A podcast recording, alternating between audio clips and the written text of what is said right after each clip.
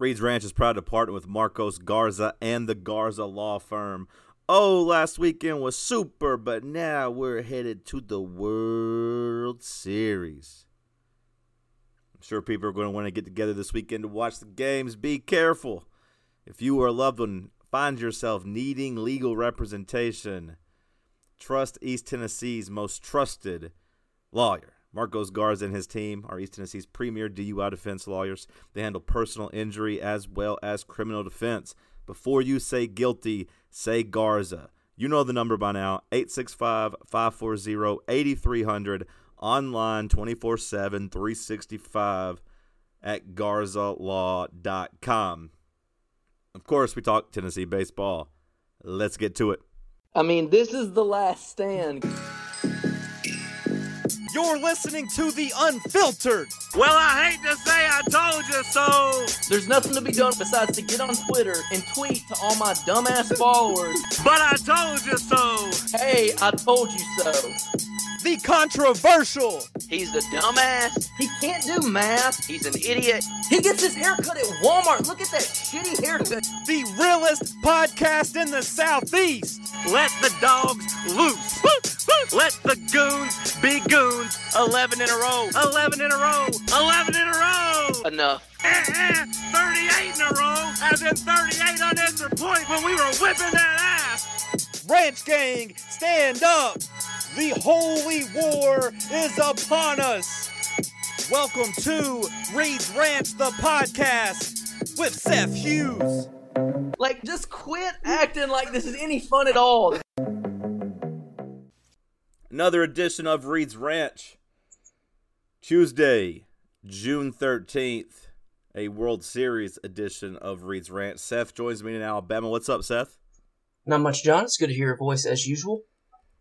Well, we took care of business. TCOB. That's what the VOLS did. they sure did. They sure did. Daddysburg, am I right? Oh, yeah. Daddysburg. Daddysburg got it done at midnight. If you are a Reed's Ranch listener, please do not buy a Daddysburg shirt. How bad is that? All like I look that shirt is so bad that it's taking away from the fact that not really any of the shirts are good. I have a 2021 College World Series shirt that that was released. It's a lot better than anything they have. And then like the the SEC tournament championship shirt that they released last year is a that, like Jonas has it too because I know Jonas wore it to a tailgate last year for football. It's a million times better than what they released last night. It's just pitiful. It's just Which one? Because I bought one for the SEC Tournament Championship that sucked. It was the one with all the players on it. I didn't. I didn't buy that about? one. No, no, Oh, no, no, okay. no, no, no, no. We bought one that is like it's it's it's beige colored, um, with like an interlocking UT. It has a very retro look to it. Jonas wore it at the tailgate. It looked really good on him, but he's a very handsome guy to begin with. You guys could have passed for brothers if you both wore the same shirt with the long hair flowing. We we might have to. We, we might need to, we might need to do that this fall. But that shirt, uh, I mean, it's so much better than the crap they released last night. The worst of which is Daddysburg. But How do you feel about buying memorabilia to commemorate something like that? I guess you said you have a World Series shirt because I have pretty much held off on championship shirts. I did say I bought the the one for the players, but that was like around the NIL time. I wanted them to get some money for it. I thought it was cool. I've bought, you know, a baseball shirt for the NIL stuff, but in terms of celebrating a championship that's not the big championship, I don't know how I feel about it.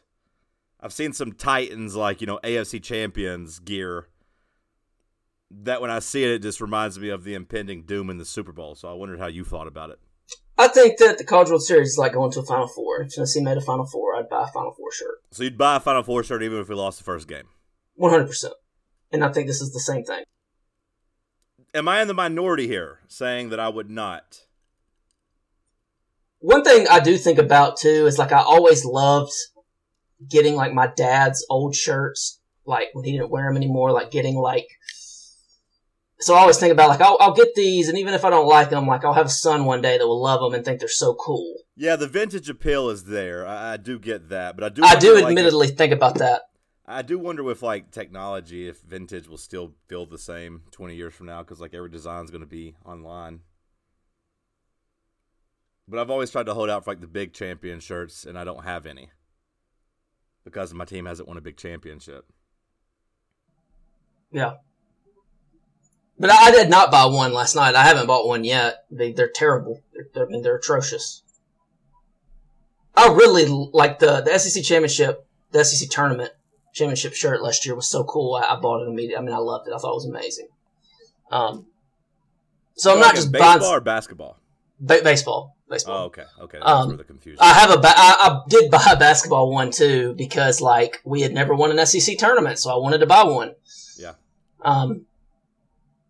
You know, like, so yeah. Well, we I'm care I'm pro doing TCOB. We got off to a bad start on Saturday. The weather didn't help. We got beaten game one. In the third inning of game two, we're down four to nothing. Vibes were I don't want to say at an all time low, but they were bad. The vibes were bad. very bad. To, you know, during game two, when Tennessee was down four nothing. When when Chase Dollander gave up that three run rocket. Yeah, but I mean that right down the middle fastball. Yeah. Vibes were bad. Credit to Tony Vitello. It's been this season has been one long uh you know, vindication, justification of, of Tony Vitello. Like he did the same thing he has done the entire year, which is just stay the course. Um he obviously, you know, took some lessons from last season. The biggest one, I think, being like he needed to calm down and he just needed to be more just steady.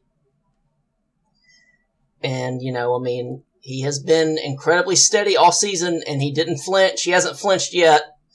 Um, he just kept the course. I mean, like, think about, like, we had people in the Discord talking about, like, and I'm not trying to sing about it, but like people were like Chase Dollander sucks, like you know, like stuff like that. Like how many people, myself and I'm not like immune to this. Like whoever posted Blake Burke hit 211 in SEC play. Like I think everyone was justified in questioning why he played, why he was continuing to play. Yeah, I was beating the drum for putting him on the bench for game And, like, two.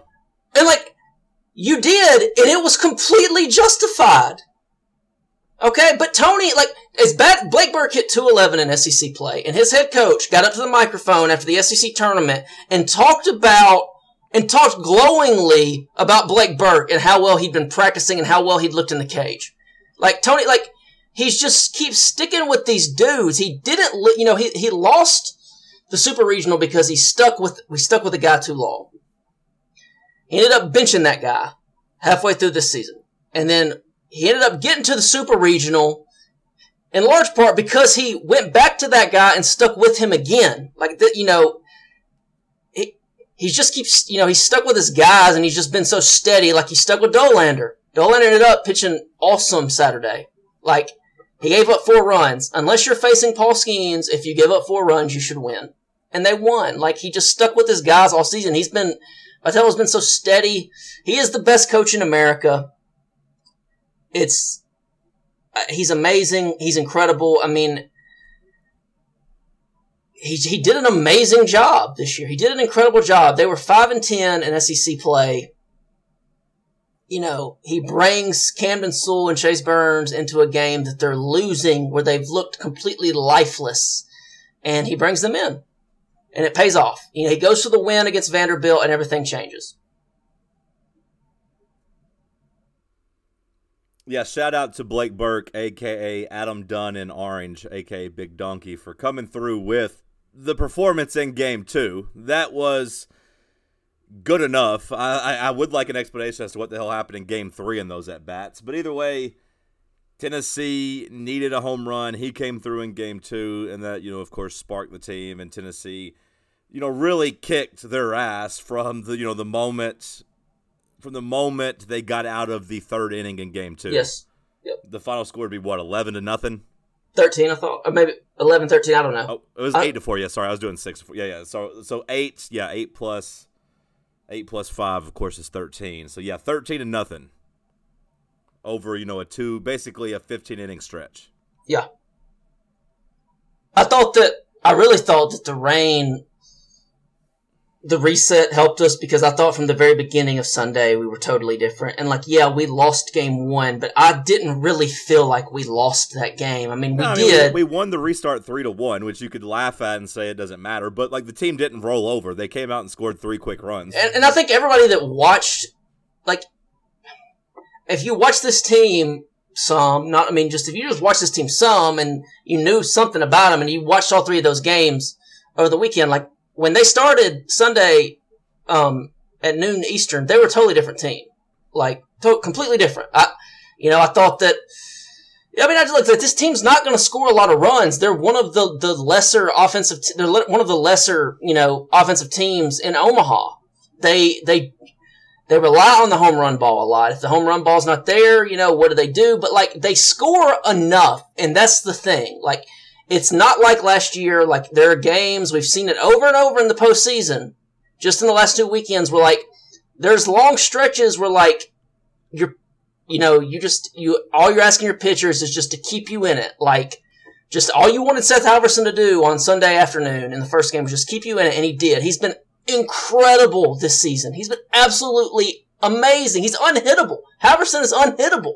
He did it again, just like he did against Clemson. And like eventually the bats will come around.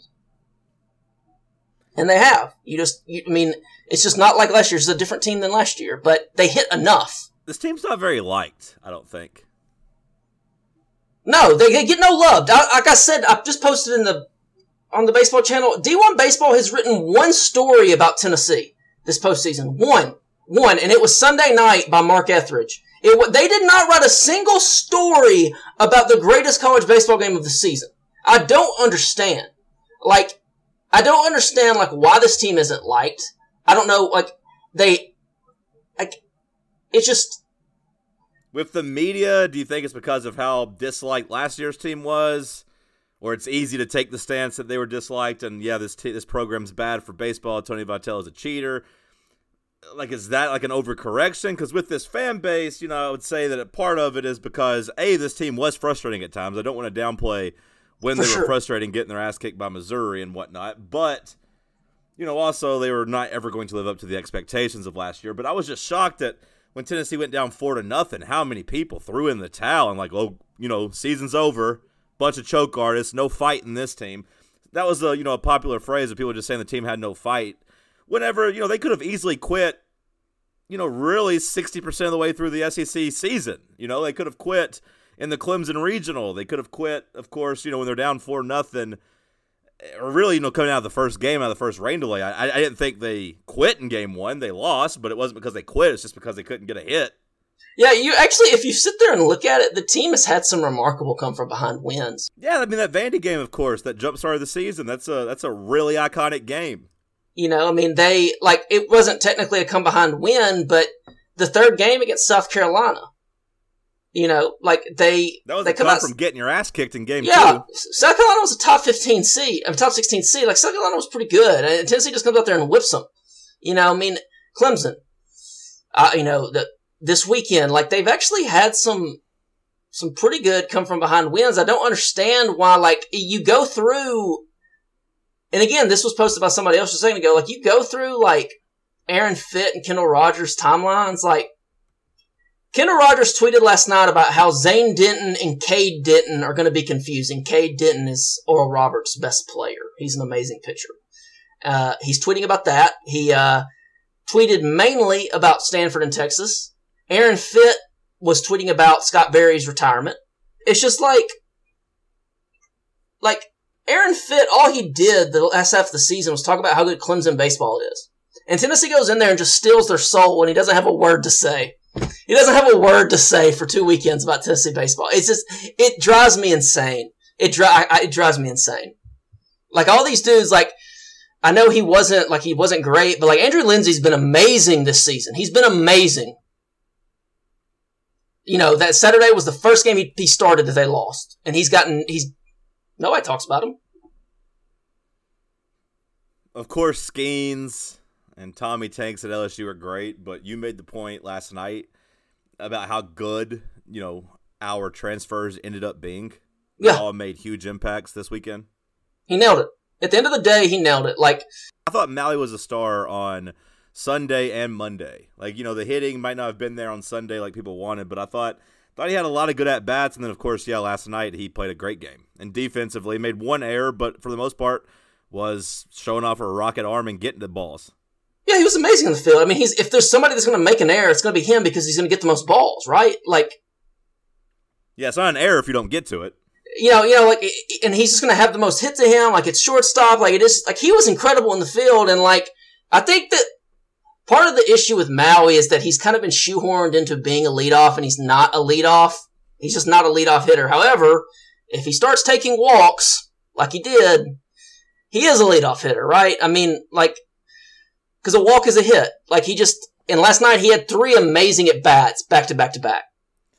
I don't know. What do you what do you make of his decline numbers wise? Is it the SEC just that much better? Is it a new situation and just not being as good and not as productive? But I mean, because I mean, I feel like he was a victim. His numbers are still really good. Don't get me wrong, like batting over 300, but like he was a 400 batter at Kansas, right? So I think people just had way too high of expectations for him.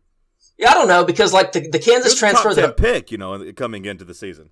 like the Kansas transfer that Arkansas got hit much worse at Kansas and hit much better at Arkansas this year. Their leadoff guy, their leadoff center fielder, uh, Josenberg or whatever his name is. Like, I mean, it's just to just be from year to year. Like Dollander's just not been as good. I mean, who knows? You know, like I. Because I do think Ahuna is a big part of the reason why this team doesn't seem as likable. Like you get the NIL stuff, and you get the rumors, and you get like the suspension at the beginning of the year, and it just kind of.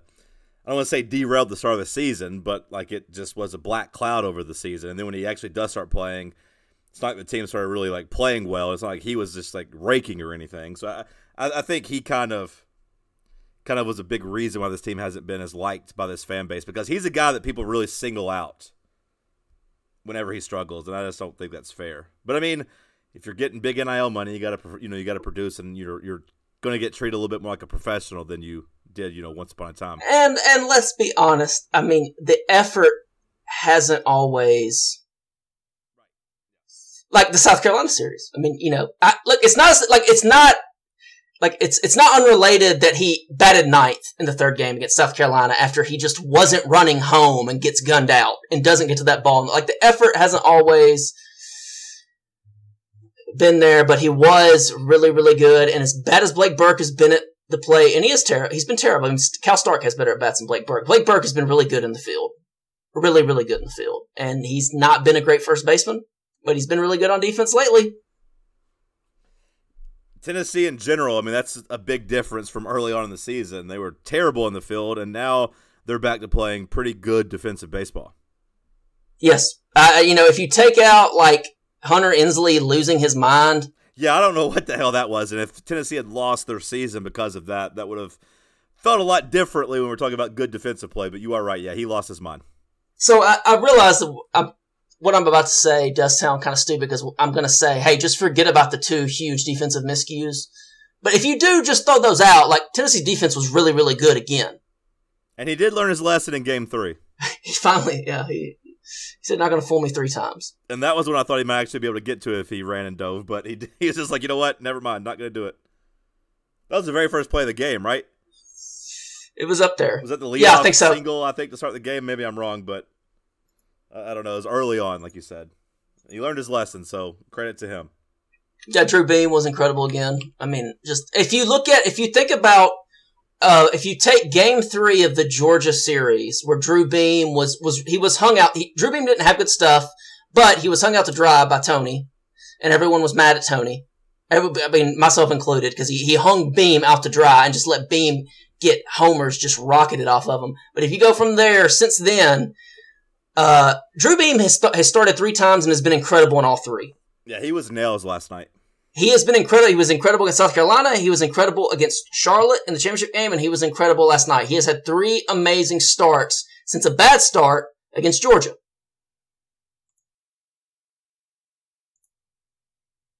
Just the, the pitching's amazing. The pitching, the pitching is amazing. Gotta love it for Chase Burns, who, you know, let's face it, kind of blew the game for us in the season for us last year against Notre Dame. For him to come out and just be absolute, just nails, throwing gas. I was watching the game, you know, when he's going up against Dickerson, uh, two fastballs, like, okay, here comes a slider, an off speed pitch or something. He's like, nope, just going to go a little bit higher and throw it a little bit harder, and you're not going to be able to catch up to it. And that was just a big dick move to throw three straight fastballs in that. Like, you can't hit it.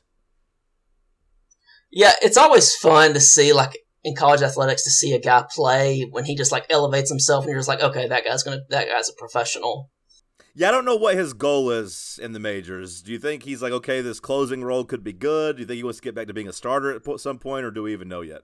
I don't, I don't know, but like just from sheer talent, you're just you saw what happened last night. You're like, okay, that guy's on a different level than everyone else. Like that is what major league talent. And he's throwing at 102 miles an hour. Like, like Drew Beam throws 95 to 96, and we think of Drew Beam as a finesse, like as like it's like a ground ball pitcher Yeah, that just as a jump locates. guy, like AJ Yeah. Burnett out there. Yeah, Drew Beam is like six four, like is a huge dude that throws ninety six, and we think of him as location, location, location because of Chase Burns throwing one hundred and two miles an hour. Like so, we don't even think about how hard Seth Halvorsen throws, and Seth Halvorsen throws hundred too. It's it's it's it's it's, it's insane. I didn't mean to say AJ Burnett. I was thinking of who was the who was the guy from the Phillies that like pitched until he was like forty five recently, junk ball pitcher. You remember? Rich Hill is who I think about as like a junk ball Rich old dude. Not, Rich Hill wasn't who I was thinking about. No, Some it's guy not him. He was like forty six. Couldn't remember who it was. I don't know if AJ Burnett was actually a junk pitcher. I just know. Eh, either way, just wanted to clarify. If I think of the name, I'll I'll make sure to circle back to it. But yeah, like all three of Tennessee starting pitchers, all all three of them have good stuff. You have a freak coming into close games. Tennessee, we've talked about it. If they were going to make a deep run, it's because of the depth of the pitching staff, and every guy came in and did their job this weekend. Yeah, I mean, how nasty was uh Aaron Combs? Like, And that was a big move by Tony because everyone's like, "Uh, what?" Yeah, I think Tony got caught flat-footed. I think Aaron Combs really, really threw a lifeline to Tony Vitello, who It's I like did. he's just some strikeout specialist that you can rely. On. No, on I think, I think. I, I don't think he. I think it got away from like. I think that they. Like, I don't think anybody else was ready but Combs. Like Burns didn't. Like Burns wasn't running out. Wasn't going to the bullpen until like after the second hit or after the first hit. Like Burns wasn't already. I don't think anybody was ready besides Combs. And so, because I mean, like he brought Combs in to face a lefty, which like I don't have like the splits of like Combs versus righties lefties, but you know you think that you're going to bring in a lefty for like one batter there. If you're gonna, you know, if it's not going to be, if it's going to be a righty, then it's not going to be a one batter thing. But it didn't matter because Combs like threw three different pitches and all three were insane. The change up to to strike him out was was ridiculous. It just totally dropped off the face of the earth. he made Tony look like a genius. Yeah, it was it was a brilliant move, and like that's a guy that is like going to be a huge part of the bullpen next year, and you just have him sitting over there, like he's just sitting over there. You brought him in for one batter. You didn't like, like you have you have him and Kirby out there to just face one batter a game whenever you need one out. That's what they're doing, and those guys would be like Combs would would be pitching a ton of innings for LSU. Jamie Moyer was who I was thinking about, by the way. Oh, okay, okay. I don't know if he's a household name or not, but for some reason he is. The lefty, the lefty, yeah, just a junk ball guy out there. threw about eighty four miles an hour. Yeah, yeah. Either way, it came back to me. Anything else directly about last night before we move to some questions? No, I don't think so. I mean, it was just, it was really awesome. Like, just, there's something to be said about just like playing on the road in front of people and just, I like, it was just, Zane Denton, I mean, like, he, Tony really just crushed it in the transfer portal. Like, uh, you take away the, the 25 at bat stretch of Griffin where he was terrible. If you take that away, Griffin Merritt has been awesome. Now, I don't understand what has happened in the last two weeks that have turned him from hitting like launching home runs to just like hitting line drives and lasers on the ground. But he had a ton of hits. He was out there like Derek Jeter, just shooting it through. Eh, eh, He's out there like he's he's crushing the ball. He crushed the ball against Clemson, and it always right to somebody. This time it was just like he just hit it in the hole. Like it's been very odd, but it's also nice just to have a guy get hits. I'm not complaining. Like he's been. He, it was an amazing pickup by Tony.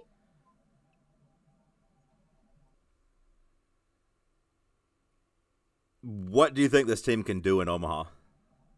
Do you think we can win it all? Yeah, yeah, yeah, for sure. You do think sure. we can? Because I, I don't know if I'm ready to go full there, when it all Oh, I lineup. I, I mean, if they get super hot for a week, sure, but I just don't know if I if I think we can score enough runs. Yeah, yeah. I mean, I, I wouldn't pick them too, and I, not wouldn't even you know. It's a it's a brutal draw, right? Like people talk about having to play Wake Forest. Like Stanford is is ridiculously talented too. Stanford's lineup is ridiculous, man. Like they have some guys that can really hit. Their pitching's not as good, but like it doesn't matter. Like if you, it doesn't matter. Like you know, win or lose, you have to play a top eight seed in the second game, which really sucks. You know, like it's just a brutal draw. I mean, I think they could win it. I don't expect them to, or Yeah, I mean Tennessee's probably the third best team, or you know at least the fourth best team in the tournament, and I feel like three of the teams are on the left side of the bracket. Uh, you know, I, I don't, I don't know. Maybe I'm missing something with Virginia. I mean, I've watched TCU get pretty hot and like Oral Roberts and stuff, but I feel like we were, if we were on the other side of the bracket, we'd be favored to go to the championship series. Instead, we got to start with you know the best pitcher in the country. yeah. I think people. I don't know. I thought Florida was the best team we Yeah, played yeah, all forgot year. Florida. Florida, Florida was really good. I really like. I thought Florida was was considerably, and I've said this before. Like Florida was considerably better to my eyes than LSU. The, there is one issue with LSU, and we all know what it is. It's the it's Paul Skenes. Like It's everyone besides Paul Skenes is in the pitching staff. That's the issue, in my opinion, of how you, of why you can beat them. yeah, it's just like, but Tennessee has to play him first, so they got to go up against Paul Skenes. I mean, I, I, Tennessee Tennessee could have very, easily took the series against LSU. They could have very, very easily won that series. They went toe to toe with LSU and made dumb errors, and that's what lost them. I do think Paul Skeen's a little bit of a different animal now. Like, he's just so good, man. He's he's crazy. Let's get to some Patreon questions. Patreon.com slash Reed's Ranch. Uh, I think we could probably have a couple people going out to Omaha. I've been looking at a trip, but it's one of those things that you know you got to wait to see if you make it far enough to go out there. You know. Yeah, so maybe if we can advance to you know Wednesday or Thursday, I might hop on a plane and go out there. But Game Thread was a lot of fun last night. That was uh, good fellowship to watch us kick some ass and get some jokes off. If you want access to the Discord, patreon.com slash Reed's Ranch. No new patrons, but Derek, who is real, upped his pledge from $10 to $20 a month. And congrats to brother Derek on his engagement. As I told him in the Discord, I expect an invitation. Congrats to uh, brother Jay Ross Yeah. on the birth of his baby boy yesterday afternoon as well. It's been a good week. It's been a good week for the Discord. We have engagements, we have babies, we have Tennessee going to Omaha. and meanwhile, I am not engaged and have no baby. Brother Who Wheezy, do I talk to? Who do I talk to in these damn emails to quit sending me Father's Day emails? Because it just makes me sad for two accounts. can you just not just unsubscribe? No, I mean it's just I don't want to unsubscribe from everything. Like sometimes I like, hey, send me yeah this thirty percent off coupon, cool. But like, eh, do we still do? Do women have to deal with that? Are we sending like women nonstop things about Mother's Day? Oh yeah, yeah, I think so. I think we so. are okay. Well, I said no if it was the same. Like you know, some women can't have kids, or if you get a certain age, you can't have kids. I didn't know if they were a little bit more sensitive. But like you know, I've never found a woman to let me knock her up, and my dad died, so Father's Day isn't very fun. So I was just curious if I could quit getting emails about that.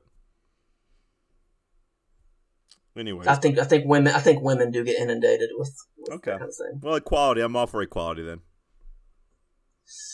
Brother Wheezy asks, with the AKA the success animal. with the success of seemingly all Tennessee sports, who is the best coach on campus right now? That's Tony Vitello. It's Tony Vitello. You think Tony's better than Josh? Yeah, yeah, for sure. I don't know if Tony does anything that a baseball coach would look at and say, "Oh, that's different." Yeah, that's true too. Now, that's not all what coaching is. I mean, coaching is managing egos and pressing the right buttons. But I do feel like Tony makes a couple mistakes.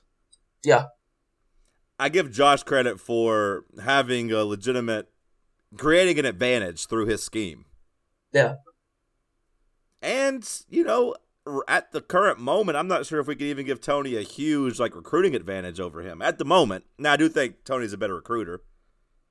But Josh has been getting it done. Where do we stand with those five star wide receivers? Are they are they, are they t- uh, slowing down on us? Or are we? I think we're gonna get. I think we're gonna get Mike Matthews. I think? Okay. from the VolQuest podcast this morning is basically like at the end of this month we're gonna know if we're gonna have like a super elite class or not. Now, Chef Don, brother, brother, brother Chef, can fact check me. I'm probably wrong on that, but that was my feel. He, he knows. They, they've had a little tough break lately. It's kind of you know the defensive lineman that they had committed to Tennessee in private, just up and committing to, to Southern Cal, was a big. Yeah, I know. They thought. I know. They think they thought they were in pretty good shape with that Sammy Yeah, he- guy who ended up at Clemson as well. Yeah, yeah, but better than Georgia. I mean, I think Tennessee fans thought he was going to go to Georgia. I mean, Clemson's better than Georgia. Sure. So I'm going to go with Heupel just because I feel like he makes the game easiest for the biggest position. Now we'll see. I, I could- change my answer after a month of football because I am not as on board the Joe Milton hype train as everyone else. I'm not anti Joe. I'm not beating the the drum for Nico or anything, but I I gotta wait till I see Joe do it. I'm a little every time I see Hollywood Joe out there running around, I'm like, okay, well he better come out and play well because it's gonna get ugly if he doesn't. I'm full. I'm, I'm completely fine with them going to Manhattan, taking tours, hitting Good Morning Football, hitting Barstool. I'm completely fine with that, especially the NIL days. Go out and get your bread, be the face of the the program. Go out, put yourself in the Heisman conversation just preseason, just by being out and looking good and showing off 80 yard bombs. But you better play well. So I'm giving the edge to Heupel. Who do you think's more popular on campus? Ooh, just from sheer numbers, I think Josh, just because he beat Alabama, like just from sheer numbers of people on campus, like football just matters a million times more. And Josh beat Alabama, he beat Florida. Know, we beat Clemson. Like, Yeah, but Tony's sexy yeah, Tony's beautiful. and charismatic. yeah, I don't know. I think it's close. Which I mean, they're both awesome, but I, I just I've been having that debate for a couple months, and I just wanted to hear what you thought. Yeah, I think just from a sheer numbers standpoint, it's Josh. Okay. So you think if I put them on two opposite sides of a room, you think more people are going to crowd around Josh? I don't know. Is it men or women? It's both. I mean, campus has both men and women on it. Yeah, I don't know. That's a good. That makes me think. I'm not sure. Okay. Anyways, next question. Brother T and Dash asks, He's just Dash. just Brother Dash, what is the better fix for next year if the weather is to be a factor again?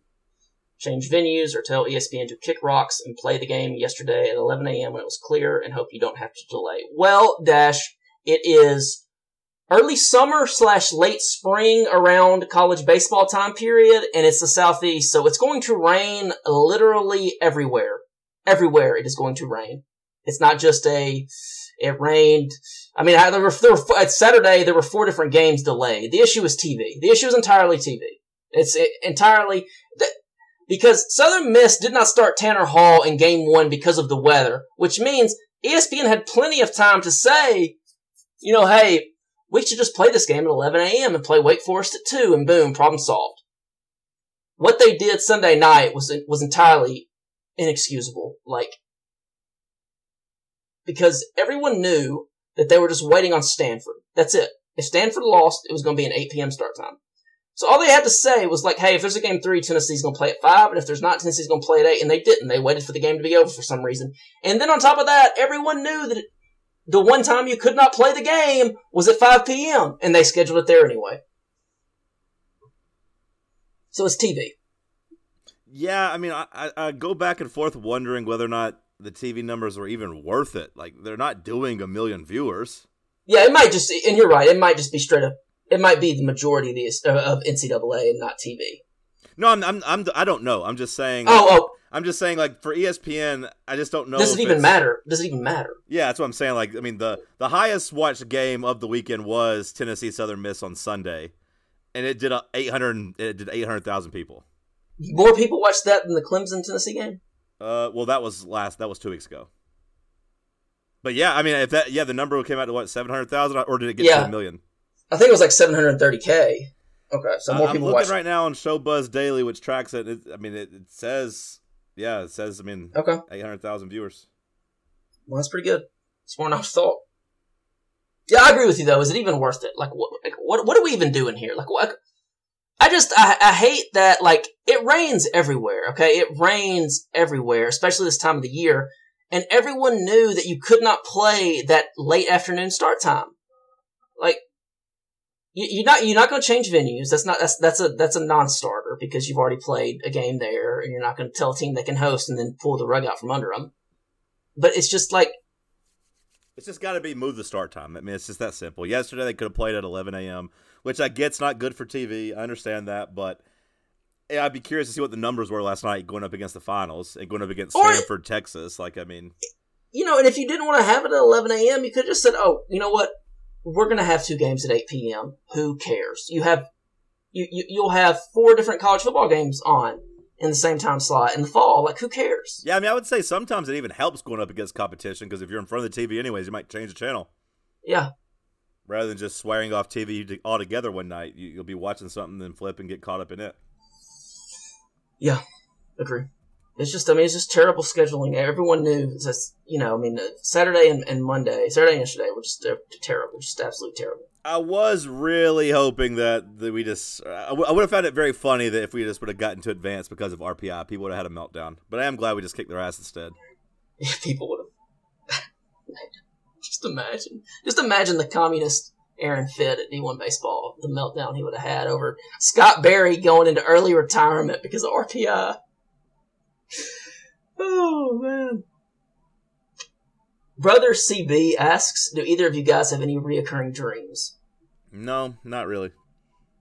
Yeah, I have one, and it's very weird. It's that I'm back in college in a in a math class, and I just stop going for the entire semester, but I don't drop the class. And and in this dream, like every so often, I remember that I haven't dropped the class and I haven't done any assignments, and I'm failing it. That's it's that's it. Like I, I it's insane. Like I'm I don't know why I keep having this dream, and I don't have it often. I used to have it. A, I used to have a similar one to that a lot, but it was high school instead because like I had like a, lot of open periods like in high school, and like I guess I just would get to the end and be like, oh no, I haven't been going to this class the entire time. I've been skipping, and I'm not going to pass now. But I haven't had that in a long time, so I don't know if I could even call it reoccurring anymore.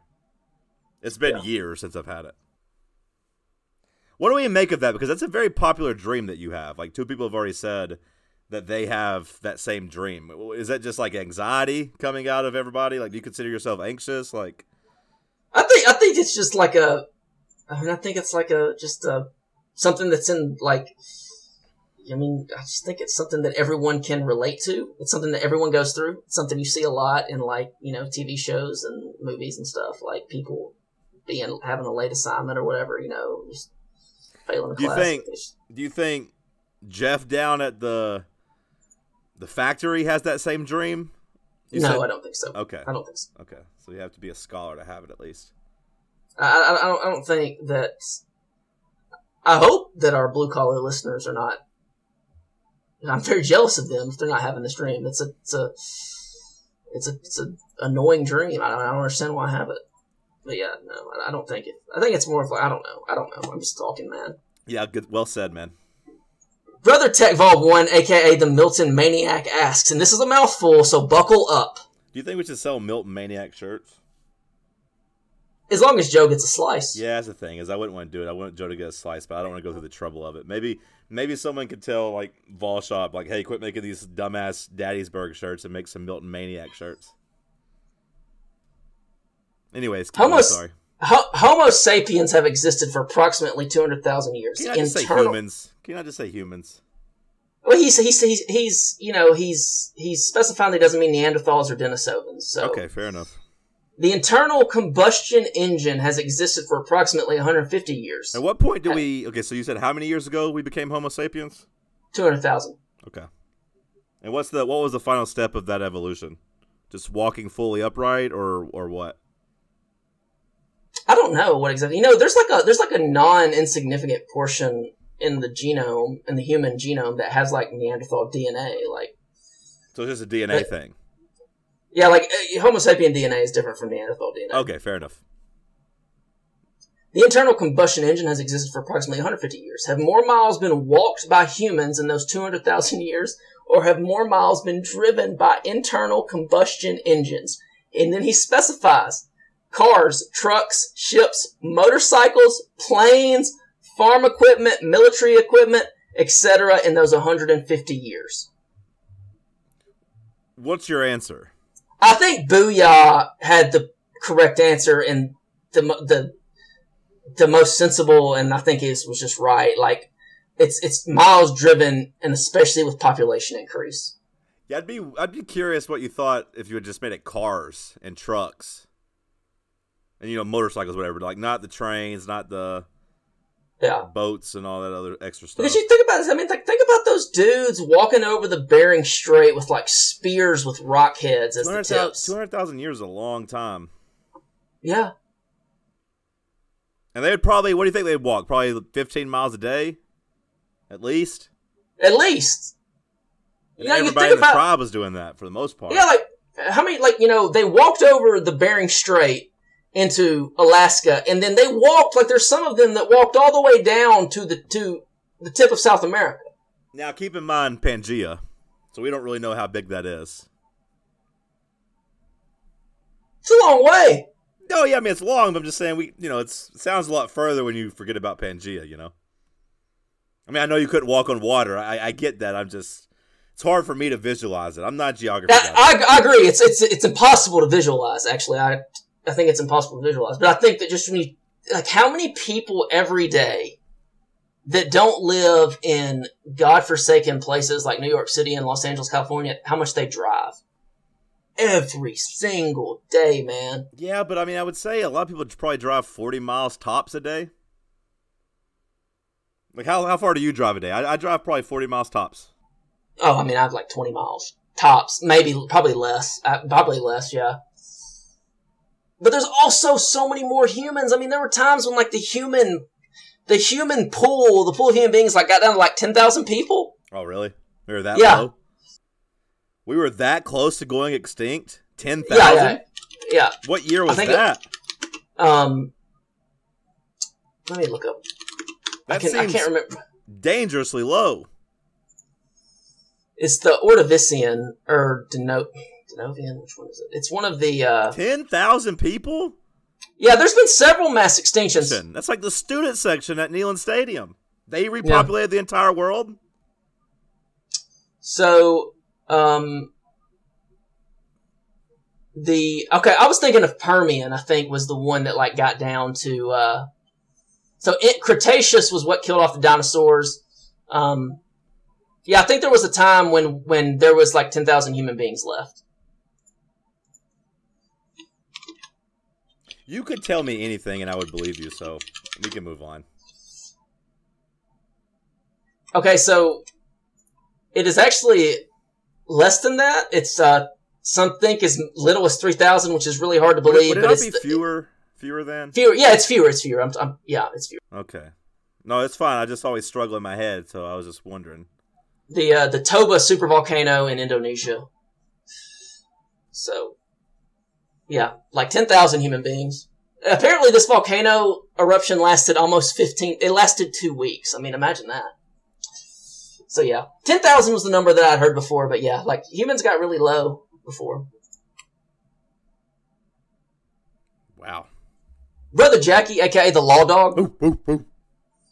for Seth, please regale us with the most interesting fact about space you have learned this week. Um, lately, as in the past two days, I've been listening to a lot of stuff about the curvature of space and just the shape of space. And, you know, it's not flat. It's not, it was initially thought to be more of like a sphere where we were on the surface and kind of like just envision yourself flying around the surface of Earth. It's boundless, but it's also finite.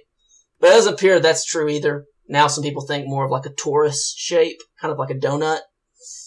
Um, and then also the Hercules Corona Borealis, which is the largest known structure in the universe. 10 billion light years in length. Try to, try to, uh, quantify that length. Whoa, that's a long that's a long distance. Wow. Brother Jonathan Toy asked how much funnier is Burke's 480 foot home run on Sunday after his three at bats last night. Imagine watching that series as a Southern Miss fan, and you watch that guy just, you know, kind of look lost in game one as well.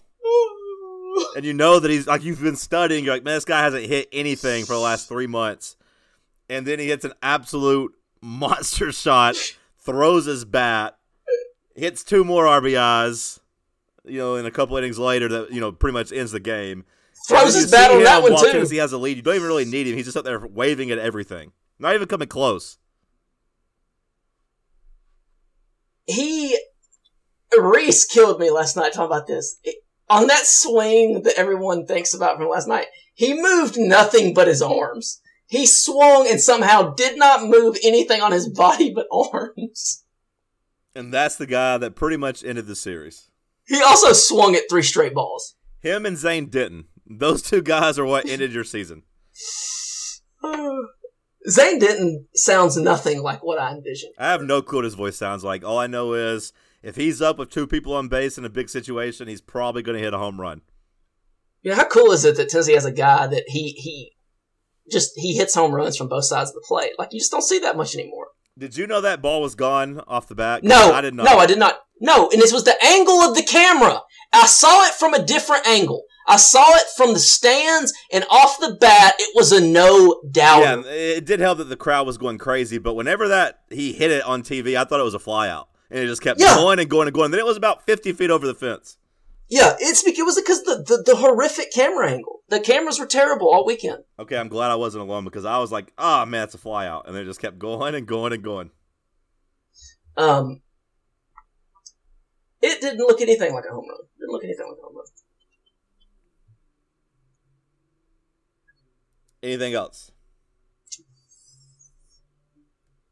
Big Big Big Reese asks, uh, "Who is your favorite pitcher to watch on the balls, and why is it Chase Burns?"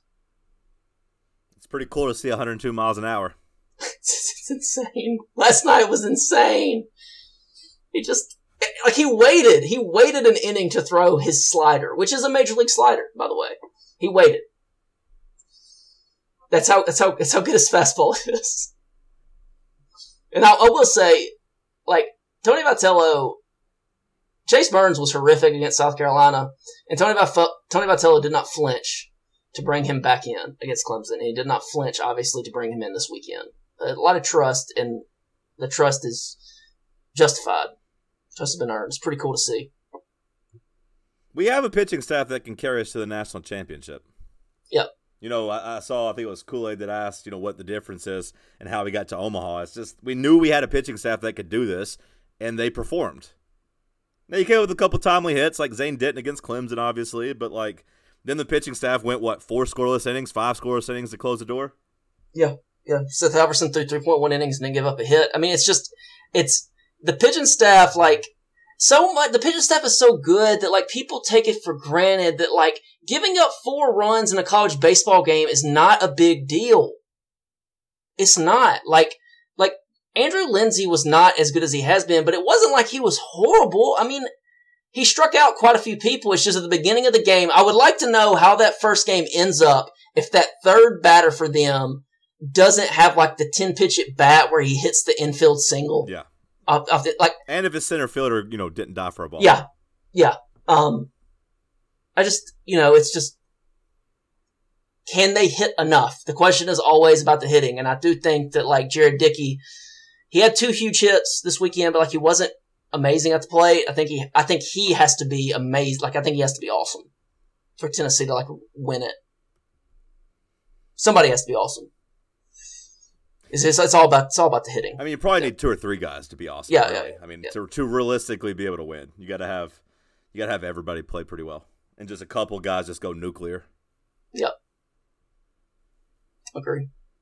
You making any plans to try to go, or are you just gonna wait and see? It's up in there. It's, it's up in there. Yeah, I'll wait and see. I mean, uh, yeah, we'll just we'll see how they do against Skenes. It'll be fun. It'll be fun. I mean, just think about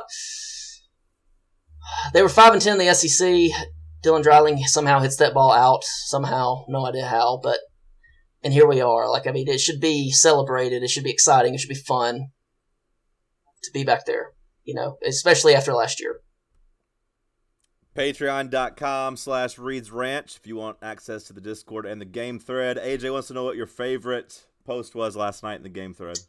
Uh, Minnesota with the George H. W. Bush Yeah, that was pretty good post. That That was amazing. And you know, shout out to brother Brooks. I, I messaged with him this morning. He is doing better. He's going to be okay. He had a rough day yesterday. He told me, but he's doing better. Hopefully, he's out of the ICU soon. Brooks, I love you, and I am thinking about you. I hope you get better soon, buddy. I love you as well, Brooks. So I hate that Brooks did not get to. Um, Fully experience Enjoy- last night. yep.